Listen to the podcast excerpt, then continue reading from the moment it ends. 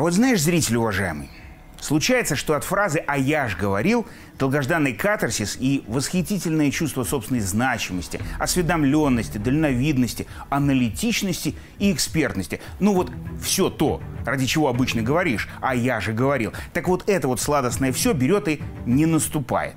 И тягостнее этого момента разве что любовная лирика на немецком до европейских чиновников – во время последних интервью, в которых им в одно и то же время надо выказывать оптимизм, решимость, силу и объяснять всем, почему все, что они говорят всем, они не делают, а все, что они не делают, не работает. И я сейчас, конечно, об Украине, которую, как я говорил, Запад использовал, а сейчас не знает, что уж и сказать.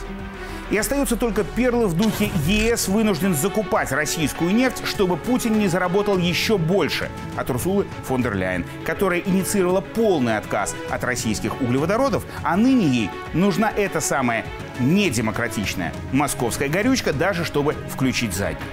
И в этой ситуации особняком, а перед ним памятником на Белом Орле, самой себе находится Польша, которая говорила и продолжает говорить о помощи Киеву до последнего – причем Варшава продолжает все это утверждать с оптимизмом, решимостью и непоколебимой верой в себя и уверенностью в каждом своем слове. И даже щечки Анджея Дуды за это время, кажется, еще более зарозовели на панском лице. Даром, что в то же самое время на каждом буквальном выступлении ему приходится еще и играть желваками. И объяснить это можно только тем, что паны, ну, в смысле Качинский, Моровецкий, Дуда, когда вместе с остальными прогрессорами толдычат о мифической всеобъемлющей общей помощи, имеют в виду нечто совершенно другое и без буквы «ща», а именно реализацию собственных корыстных планов и целей в геополитике и политике внутренней, а зачастую даже и в финансах. Банально, но факт. А значит, где-то рядом должен быть и фейк. Вот, например, Польша шпигует Украину оружием? Да. Не буду называть вам конкретные цифры, но могу подтвердить слова премьер-министра о том, что Польша поставляла, поставляет и будет поставлять Украине военную помощь, в частности танки Т-72, цитирует интервью главы Бюро национальной безопасности Польши британской BBC. При этом ниже, там же, тоже цитата, но уже другая. По сообщению польского радио, у Польши имеется почти 400 единиц Т-72. Согласно решению польского министерства обороны, в 2019 году некоторые из них были модифицированы. Но, как отмечает издание, украинской армии передают преимущественно немодернизированную технику, что как бы намекает, что Польша списывает на восток старую советскую технику под видом фейковой помощи, а сама ждет от Запада совсем иного отношения.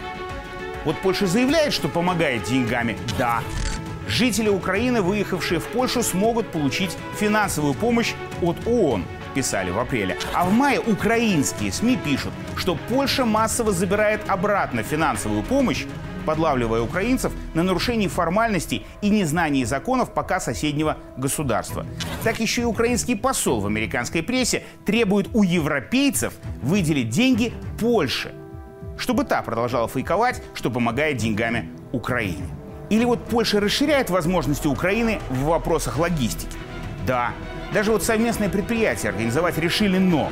Помимо прочего, потому что это позволит кардинально увеличить объем железнодорожных перевозок украинского экспорта в ЕС и мировые рынки через Европу. То есть вывоза в Польшу всего того, что из Украины еще можно вывести.